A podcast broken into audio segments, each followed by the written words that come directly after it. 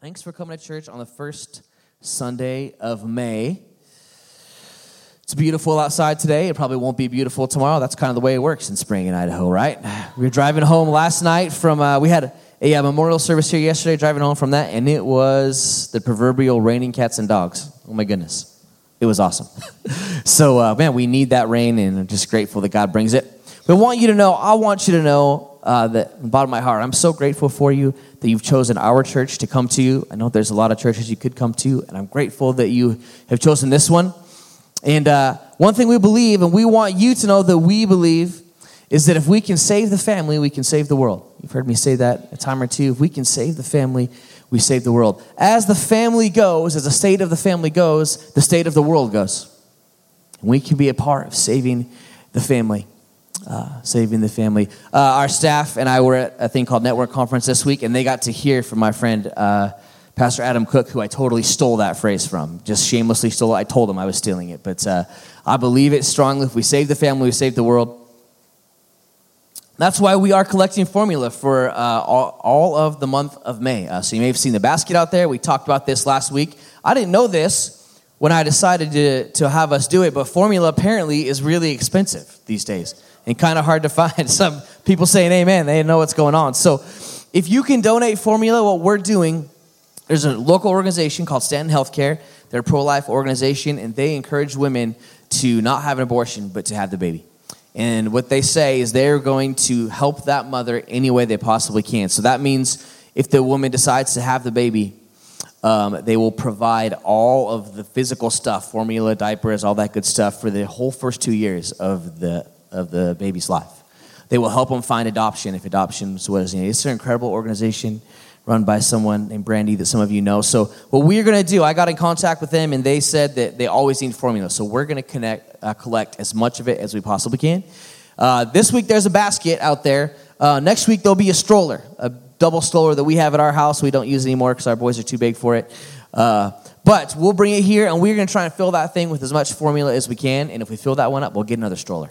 And we'll take as much of it over to Stanton as we can. And we will be a part of being the hands and feet in Jesus in our community, because we talked about that scripture last week. They will know that we are disciples of Jesus by our love.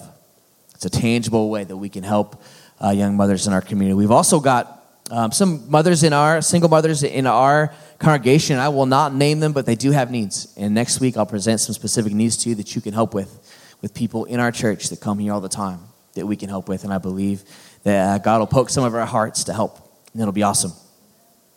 Our mission, like I said, we want to save the family, save the world through the love of Jesus, to help people have a marriage that has Jesus right in the middle of it.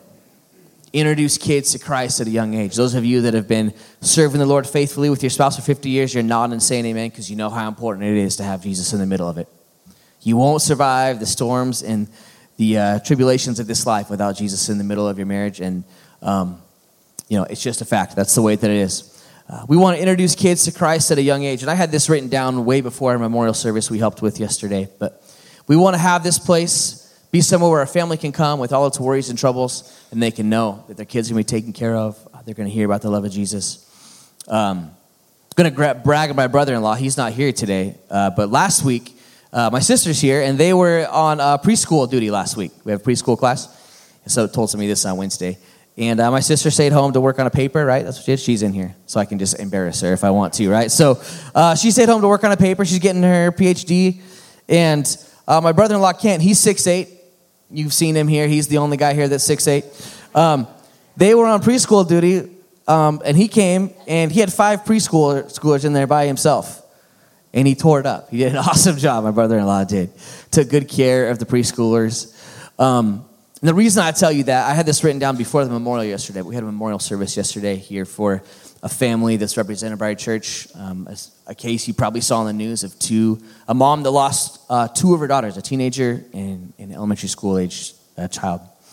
And the funeral's kind of been in the works for a little while. And the reason I bring it up is this. The pastor from the church that these girls had gone to, he's the one that preached at the funeral. He did a great job. He presented the gospel.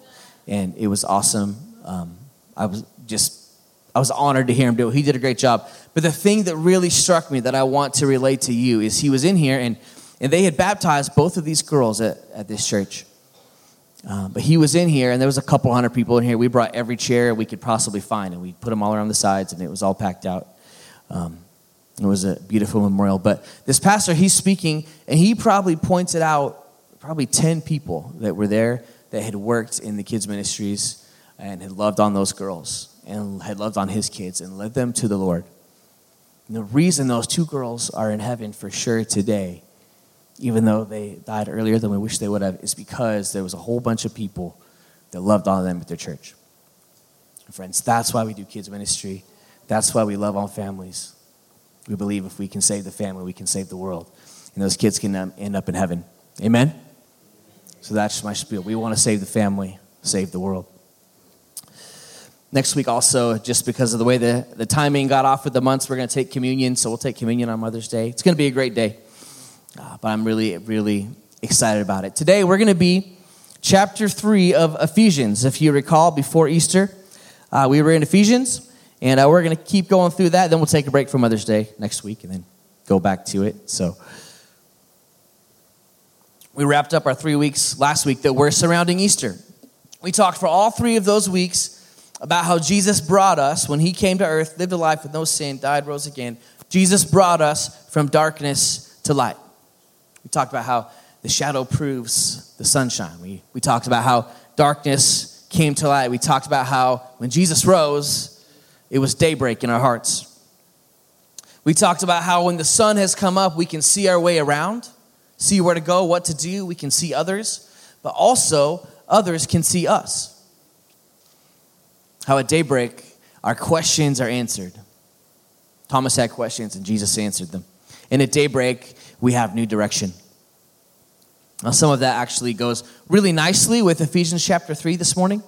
And I didn't plan it that way necessarily, but that's how good God is. He plans it when we don't have it planned, right? Today, we're talking about Happy Trails. Some of you are singing the old, it's an old song. I don't know if it's country or what it is, but you're singing it in your mind, right? Roy Rogers. Yeah, that's it. More accurately, we could call it Happy Rabbit Trails, but that wasn't as catchy. So it's called Happy Trails today. Does anyone here have experience with rabbit trails in your life? Know what a rabbit trail is? Anybody else? A few of you are honest along with me. Most of you are familiar with this concept, I'm sure. If you've been around rabbits in the wild at all, this metaphor makes sense to you. My son John was asking me yesterday about this randomly.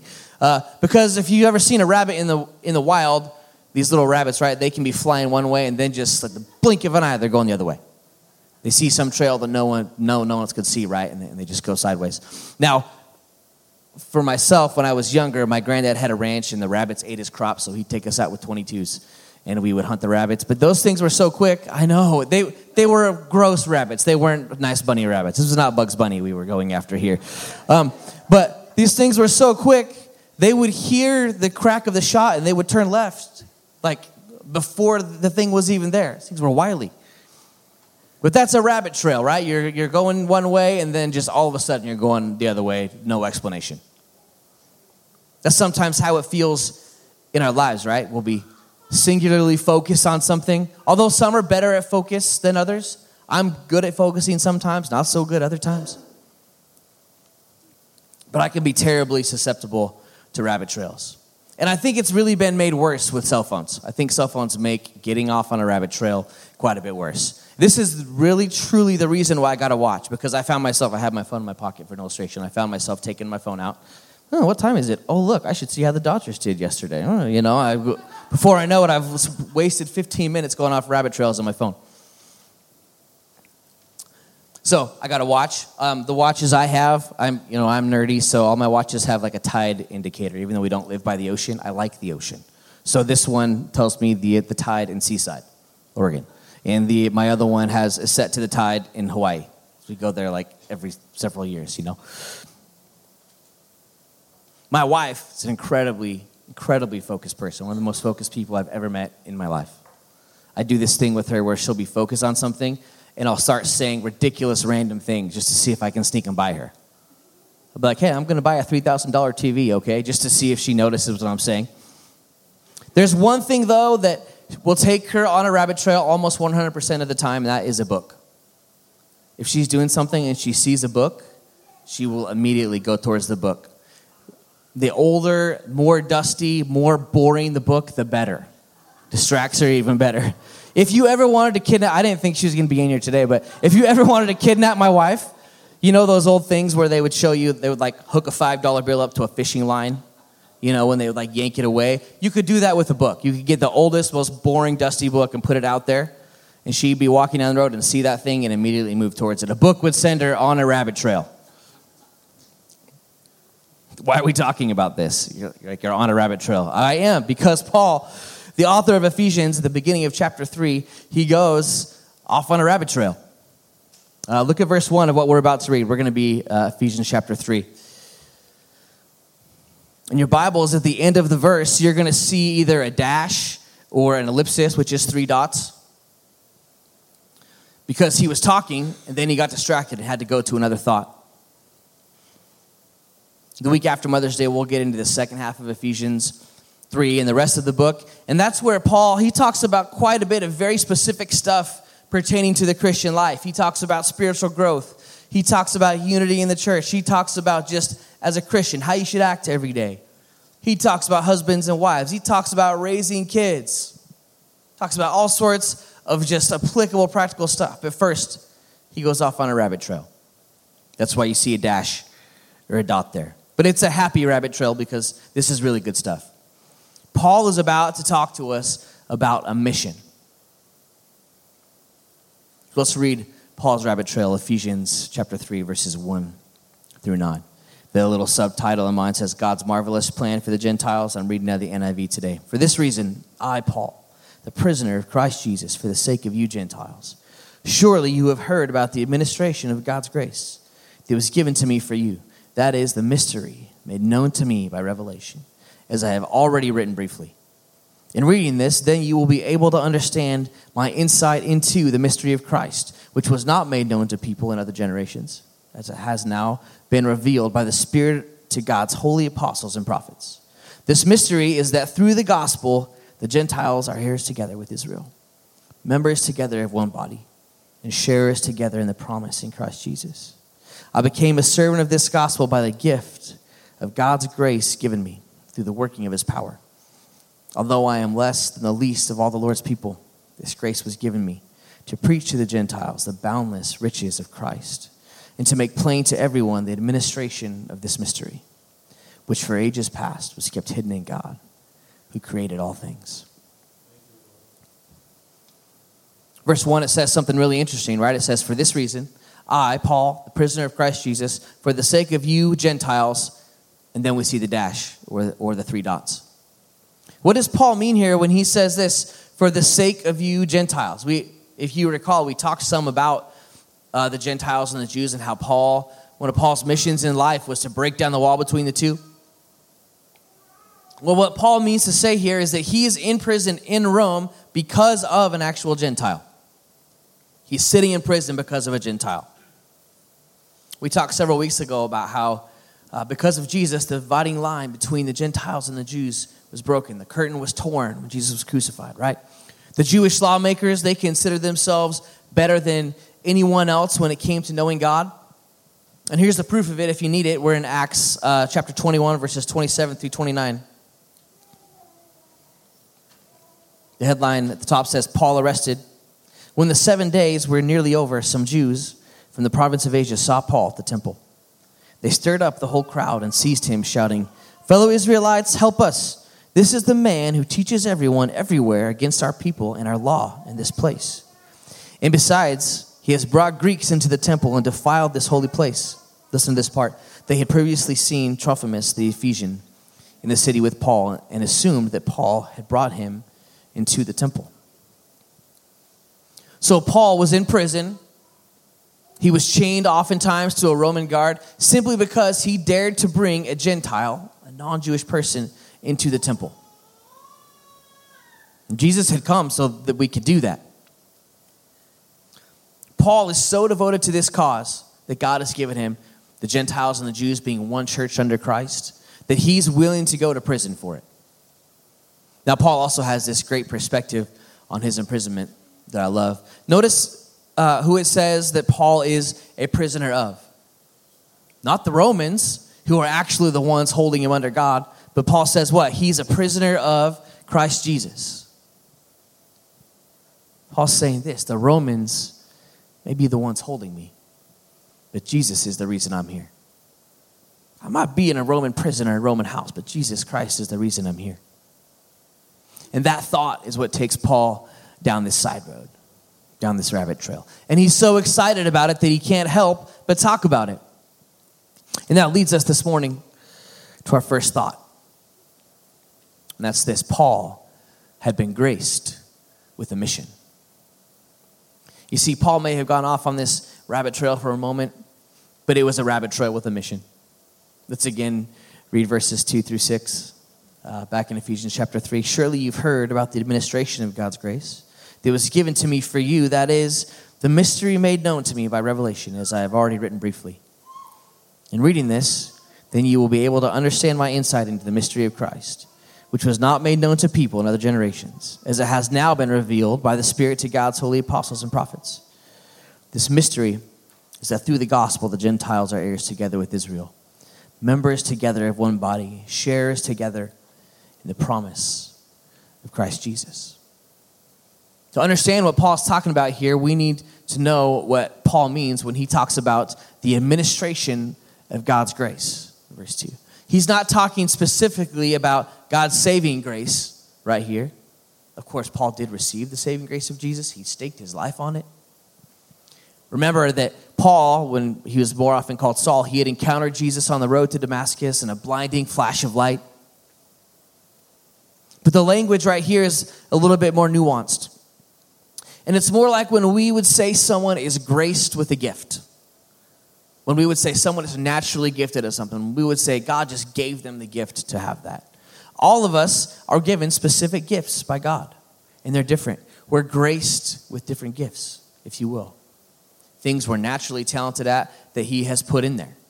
I'm so grateful that all of you are not good at the same things I'm good at and vice versa. The world would be a very boring place. A great example for me is just the simple act of catching a ball. I've always loved sports. You know that by now. My sons like sports. But I remember very clearly, I was in high school sometime, when I realized that not everyone could catch a ball really easily. It was a thing. I'm no amazing person at it, but I can catch a ball. Someone throws me a ball, I just know how to do it right. And I remember in high school, in football, we had this guy, and they wanted him to be a wide receiver, but the guy could not catch the ball. And I was just thinking, you put your hands together and squeeze them around the ball, right? It just, to me, it was a thing I naturally knew how to do. No one had to teach me how, but the guy couldn't do it. God had not graced him with that gift. Now, God had graced him with the gift of being blindingly fast. So we made him a running back and just handed him the ball instead of passing it to him. Made it a little bit easier. God graces us with different gifts. Paul had been graced with the gift. You see, every one of us has a mission in life that God has given us. If you're sitting here today, if you're alive and breathing, you have a mission that God has given you. And it's a mission that we have in common with Paul. Paul's mission after his conversion, and at this point in his life, was to be a missionary to the Gentiles. If you read what Paul talks about, his mission in life was to be a missionary to the Gentiles. And the gift that God had graced him with, the understanding of the concept, allowed Paul to accomplish that mission.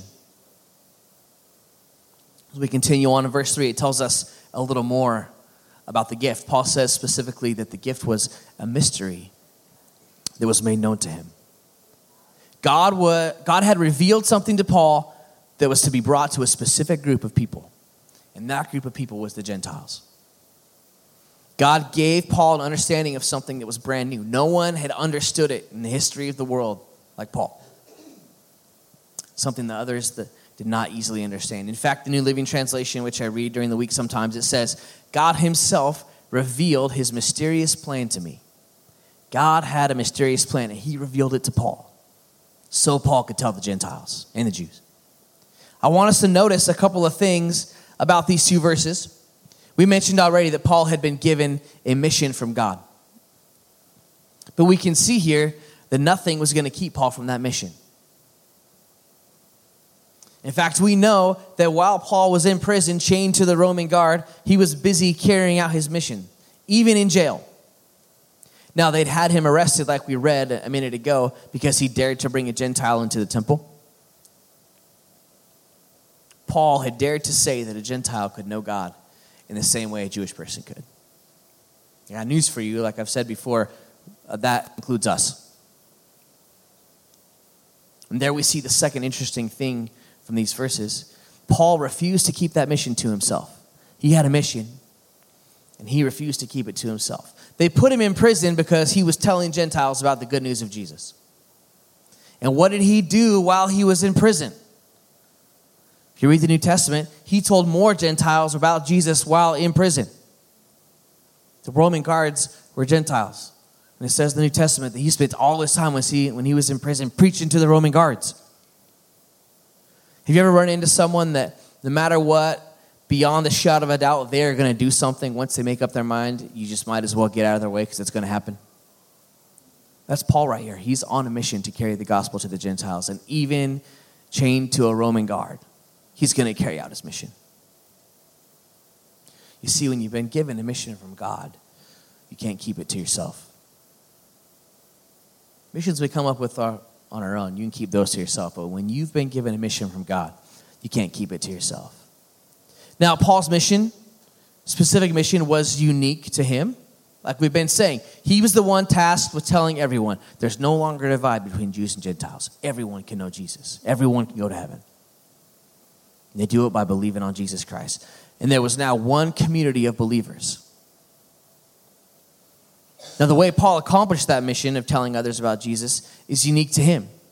Your mission and my mission will not look the same as his.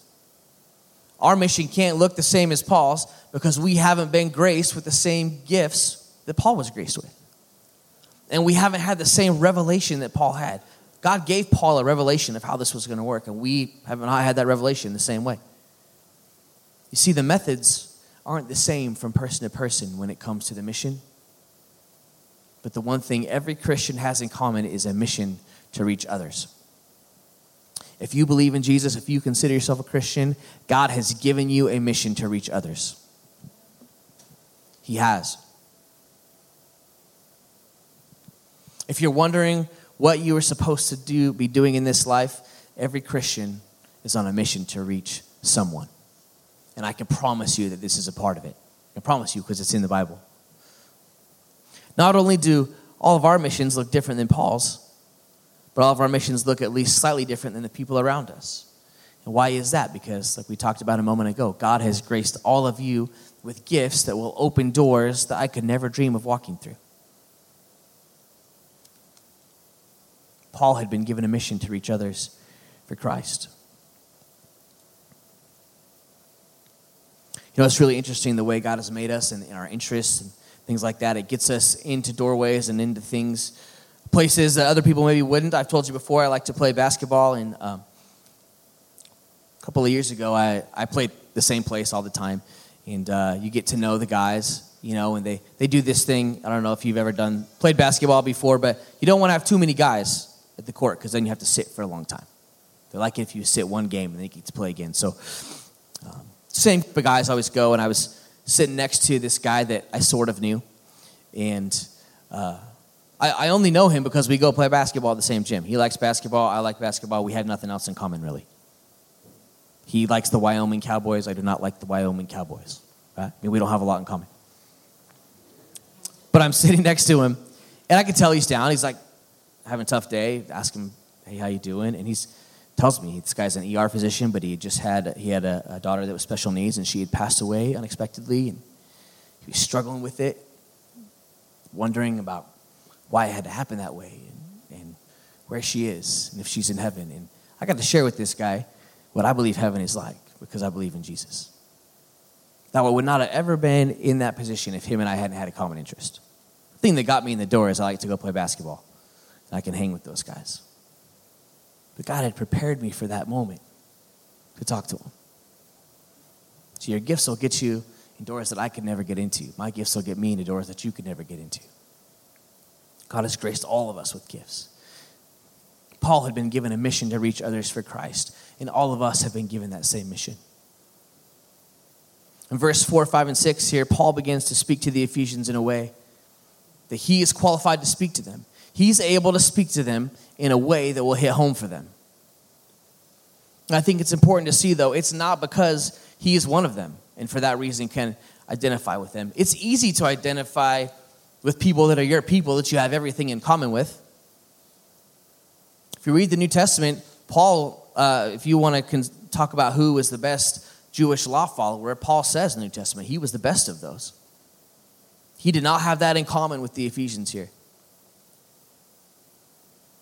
He's able to speak to them not because he's one of them. It's actually the other way around. Paul could speak in a relevant way to the Ephesians because God had given him a revelation specifically for them. Listen to what it says here, verse 4, 5, and 6. In reading this then, you will be able to understand my insight into the mystery of Christ, which was not made known to people in other generations, as it has now been revealed by the Spirit to God's holy apostles and prophets. This mystery is that through the gospel, the Gentiles are heirs together with Israel, members together of one body, sharers together in the promise of Christ Jesus. You see, when God gives us a mission, he also gives us a message. And often you can deliver that message within the context of the gifts God has given you. Like I said a moment ago, a gift may get you in the door, but God can give you a revelation for someone that's in that room. Paul was an educated man, someone who knew the law and knew the Old Testament. He knew every law and custom there ever was. But when God gave Paul this revelation, his experience uniquely qualified him to bring this message of grace and inclusion to the church of the Ephesians. That revelation was what gave him the words to speak and to write to the Ephesians and the Gentiles. And so it is with us. God guides and he directs us in this life. And our job or our family situation or our hobby will put us in the path of others who we may have very little else in common with. We can stand here today and say, what a great chance to talk to others about God, right? That's the happy Christian answer. Well, brother, you get to talk to them about the Lord. Yes, you do. But you're probably thinking, like I often have thought, that's nice that you say that, but I really don't know what I would say. You know, the Bible says be ready in season and out of season, and we try to do that, but you're thinking, if someone asked me, how do I accept the Lord, or why are you so happy and everyone else is so sad, what exactly would I say? But that's where the revelation comes in, just like it did with Paul. Paul didn't come up with this on his own. God gave him a revelation for the Gentiles. In the details of your mission, friends, that's something God will reveal to you. He may reveal some parts to you immediately and some parts gradually, but when we seek the heart of God, he will reveal it to us, and when we have the opportunity, he will put the words in our heart and in our mind. Those here that have been serving the Lord for a while, they can attest to the fact that this happens. When we seek to the heart of God, he will reveal it to us. Sometimes your mission evolves over time. I think I've told you before that I felt like I was called to ministry, called to give my life to the church, working in ministry, and I was in 10th grade at a camp. Spoiler alert, we're going to talk about camp a whole bunch in the next couple of months because I believe camp can completely change a life for a kid or a teenager for the better. Now, the broad part of my calling was revealed early on. 10th grade, winter camp, Sun Valley, Idaho, I knew I was supposed to give my life to the ministry, work in a church for the rest of my life. But the details have been revealed day by day by day. You see, I went back and I told my youth pastor, and I really felt like the Lord focused my call that I was supposed to go into youth ministry. So I went to college. I got a degree in youth ministry. I helped in a youth group. I came back. I was a youth pastor for 6 years, but then I kind of felt the details of my mission begin to change a little bit. And I started to lead worship, and I'll tell you, when I was a youth pastor and people would ask me, what else do you think you want to do in ministry and church? I'm like, nothing. I want to be a youth pastor the rest of my life. They'd look at me funny. I'd be like, yeah, I want to be that guy that's like 60 and still a youth pastor. I think I could do that. But it kind of began to change, right? I learned to lead worship, and I really felt the Lord kind of moving me towards that. And I ended up doing that full time for 12 years. And the same exact thing happened. People say, hey, you ever want to lead a church? I'm like, no. I really like what I'm doing. like singing songs. I love being alongside Pastor Stan, just helping him accomplish the vision God's put in his heart. So no, not really. But then the Lord began to change the mission a little bit in my heart. And here I am. See, God can reveal the mission to you over time. The broad part for me was revealed early on, but the details were revealed day by day. They're still getting revealed day by day. That's the exciting thing about the mission that God sent us on. We see in these 5 verses that Paul had been given this specific mission, and God gave us that same mission. He's uniquely qualified, every single one of you, for certain parts of it. And he's given us new revelation in our life if we're listening. He's giving you new revelation every day. The question is whether or not you're listening or not. Our second thought this morning from this passage is this. When you know what you've been forgiven of, you can approach your mission with humility. So this guy, Paul, we've been talking about, he's been given this incredible mission from God, the first one to ever be given this mission, to tell people about him. And amazingly, as we submit ourselves to God, he often reveals more and more about the nuances of that mission as we go along. What an incredible thing. God's so good to us and so kind. And Paul, he's been given this amazing privilege to proclaim to anyone who will listen, there's no longer Jew, there's no longer Gentile. We're all saved by the amazing grace of Jesus. We talked about this in Men's Sunday School this morning. But the story of Paul is so incredible. We talked about it a few months back. We touched on it a minute ago, but I don't want to assume everyone knows the story of Paul. So I'll just kind of nutshell it for you. Paul saw Jesus when he was on earth with his own 2 eyes, but he wasn't convinced.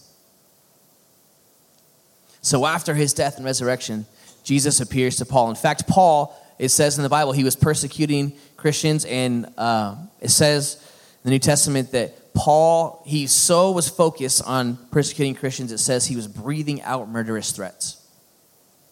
Every part of him wanted to murder Christians, put him in jail. But after Christ's death and resurrection, Jesus appears to Paul on this road. Paul is on the way to another town to persecute more Christians, try and bring him back to throw him in jail. And he appears to Paul on the road with a flash of light. So bright that the flash of light blinds him. It was the middle of the day, but it was so bright, it was brighter than the day. His traveling companions bring him to this specific house because Paul's been blinded. He can't see where he's going. And Jesus, he says to Paul, why are you persecuting me? So his traveling companions bring him to this specific house where they've been told to go. Another believer shows up, lays hands on Paul, and his sight is restored. Paul starts to travel. Once he convinces all the Christians, he's actually not trying to kill him anymore. He travels and he starts churches all over. That's where this church in Ephesus came from. He travels. Many, many are saved. He wrote a huge chunk of the New Testament. But look at what it says here in verses 7 through 9. When you know what you've been forgiven of, you can approach your mission with humility. Paul says this, I became a servant of this gospel by the gift of God's grace given me through the working of his power, although I am less than the least of all the Lord's people. This grace was given me to preach to the Gentiles the boundless riches of Christ and to make plain to everyone the administration of this mystery, which for ages was kept hidden in God who created all things. You see, Paul had this incredible story of miraculous conversion. If you want to have a miraculous conversion story, you're not topping Paul's. Not happening. He ends up writing a huge chunk of the New Testament, these books we're reading right now. But Paul understood what he had been forgiven of. And our human nature is so often to take credit anytime we can take credit, especially in the United States, man. You better prove to everyone how good you are. But let it sink in what Paul says here. You know, we're just listing Paul's credentials, why we should revere him as a saint. Listen to what Paul says. I became a servant of the gospel. Paul says, don't think I'm great. I am serving the gospel. Instead of taking credit for his ministry, Paul understands that he doesn't deserve any of it. It's only by the grace of Jesus he gets to go on this mission. The people come into Christ through his ministry. It's a result of God's redeeming grace, and it's a result of nothing else. Now, this isn't the only place in the New Testament where Paul says something like this. In 1 Corinthians, Paul calls himself this. He says that I am the least of all the apostles. the guy who wrote most of the New Testament, he says he's the least of all the apostles. In 1 Timothy, he calls himself this. He calls himself the worst of all the sinners. The guy who wrote most of the New Testament, he calls himself the worst of all the sinners. Paul remembered something that all of us would do well to remember as we walk day by day in the glorious light that God has shown on us, that as Christians, we're following in the footsteps of Jesus. In the Bible, Jesus is called a suffering servant. Here's the things Jesus did when he was on earth. Jesus, when he was on earth, he did things like wash the feet of his disciples. Feet that didn't have shoes like we have, that walked around in the dust all the time. Washing feet was a job for the lowest of the low. Like if you were a servant in a house, the lowest servant was the one that washed the feet. Jesus did things like eat with sinners. He went and he had dinner with people that other people didn't like. And he went and he did it anyway. Jesus did things like touch a leper in order to heal him, even though he didn't have to. He knew everyone when he touched that leper to heal him would say, well, now you're unclean and you have to go out the city, but he did it anyway. We're following the footsteps of Jesus, and Jesus, the Bible calls a suffering servant. And above all of that, right, he took my sin and my shame upon the cross. If we understand the depth of God's grace, like Paul did, then it humbles us. It enables us to never see ourselves as better than anyone. There's this beautiful scripture in 2 Corinthians where Paul says he pleaded with God to take away what he calls a thorn in his flesh. It says he pleaded with him 3 times. We don't know what it was. We just know that it was something that Paul was praying he'd be relieved from. We don't know what it was. But instead of taking away the thorn in the flesh, whatever it was, God tells him this in 2 Corinthians 12:9. I love this verse. My grace is sufficient for you. For my power is made perfect in weakness. Man, friends, if we can manage to understand this, that God's power works best in our weakness, if we can do the best work, accomplish the mission the best, not when we're at our best, but when we're at our weakest and God is at his best, then we realize it's not necessary for us to take credit for anything. Listen to the way Paul talks about himself in verse 8 here, right? Although I am less than the least of all the Lord's people, this grace was given to me. Paul, he is absolutely acknowledging here how great a privilege this gift is that he's been graced with. And because he knows what he's been forgiven of, he knows how to approach that great gift with humility. I'll tell you this, friends, there's something so powerful in understanding that if we are anything in this life, it's only because of the goodness of God. And it's in spite of our sin. It's not because we're good. It's only because of the goodness of God. Paul talks once more about his calling here. And he shows us something that being humbled by God's grace, it increases our ability to carry out the mission God has given us. Being humbled by his grace increases our ability to carry out the mission. Now, Paul's humbled heart toward God was what enabled him to persevere so much once he met Jesus on the road to Damascus that day. Now, I'm just giving you the thumbnail sketch of Paul's life here, but if you read through the New Testament, you're going to see just this litany of things that Paul endured. He was beaten multiple times because he dared to say the Jews and the Gentiles can know God the same way. He was stoned, dragged outside the city. He was shipwrecked 3 times. It's a famous story where they're shipwrecked and a snake attaches itself to his hand and he throws it off. In fact, the act that got Paul into jail where he was writing this from eventually got him dragged outside the city and nearly beaten to death, if you keep reading in Acts chapter 21. We're about to close here, but I believe, friends, this translates so well in the day and age in which we live, where we tend to place this premium, I know I do it, on taking care of ourselves, not relying on anyone for anything else, for anything at all, because other people will let me down, where we clamor to take credit for something as quickly as we can before someone else could take credit for it. just submit something to you this morning? And I'm telling you, I'm certainly not always great at it. But know this, write it down this morning. Our hearts can be at peace when we rest in God's grace instead of our accomplishments. We can be at peace when we rest in God's grace. But incredibly, when we give our desire for credit and our drive to do everything on our own, when we give all of that to God, when we give the gifts that God has given us back to God, then remember, He gave to us in the first place.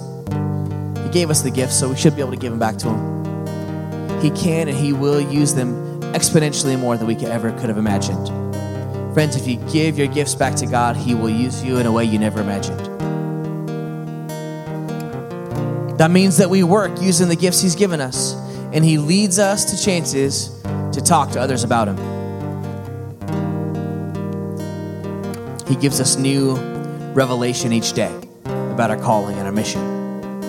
It means that we can take better care of our family by giving our gifts to God than we ever could have without Him. Man, one of my missions in life that God has given me is to be the best husband and be the best dad I possibly can. I can do that the best if I give my gifts to God. You can bow your heads and close your eyes, friends. You see, His grace is enough for us. You see, His power is made perfect in our weakness. And when we understand what we've been forgiven of, we can approach our mission with humility. And no matter what the process is looking like, we can always be saying in our hearts, just like Paul did, Jesus is the reason I'm here. Whatever you're doing, Lord, friends, Jesus is the reason that you're there.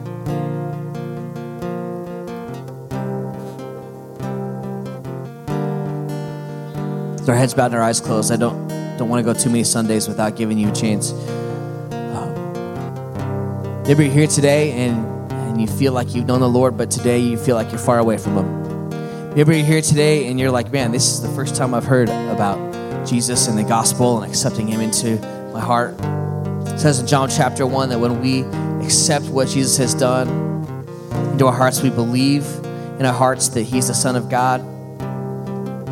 He came to earth, He died, and He rose again to become the perfect sacrifice for us. That when we accept that, believe it in our hearts, that Jesus comes into our life and we get to go to heaven. If you're here this morning and you need to experience that grace for the first time, or maybe you've been away for a while and you need to come back to the Lord, with our heads bowed, our eyes closed, I'm the only one looking around. When I count to three, would you just raise your hand so we can know to pray together? 1, 2, 3. Thank you. I'm going to pray over you this morning. Lord Jesus, You saw these hands that were raised in faith. You saw these people that maybe they're accepting You for the first time, or maybe today they're sensing Your voice and Your presence for the first time in a long time. I pray that You would come into their hearts. Lord Jesus, as they've raised their hand and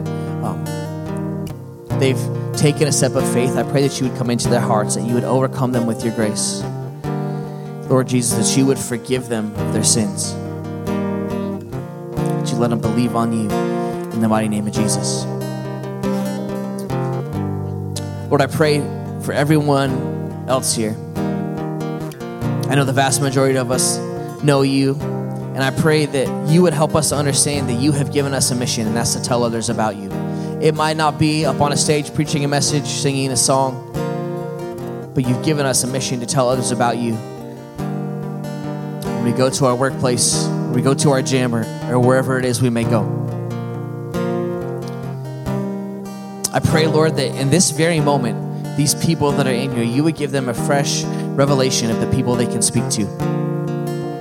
I pray that this church, the people of Engage Boise, would go into their daily lives this week, and they would have a revelation of who You are, a revelation for the people that they interact with every day. And Lord, when You give them the chance to speak up, they would be ready for it. Thank You. You give us all good gifts. You've graced us all with gifts. Heavenly Father, I pray You would sharpen them all the more. Help us go on the mission with you, Lord Jesus, to reach people. Praise things in your name, Lord.